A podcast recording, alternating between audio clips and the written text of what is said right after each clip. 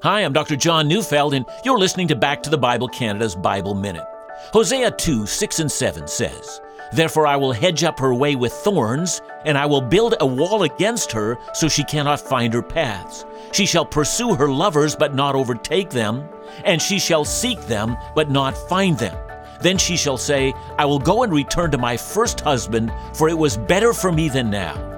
If you've ever been to Niagara Falls or the Grand Canyon, you'll find fences and signs. They warn of danger.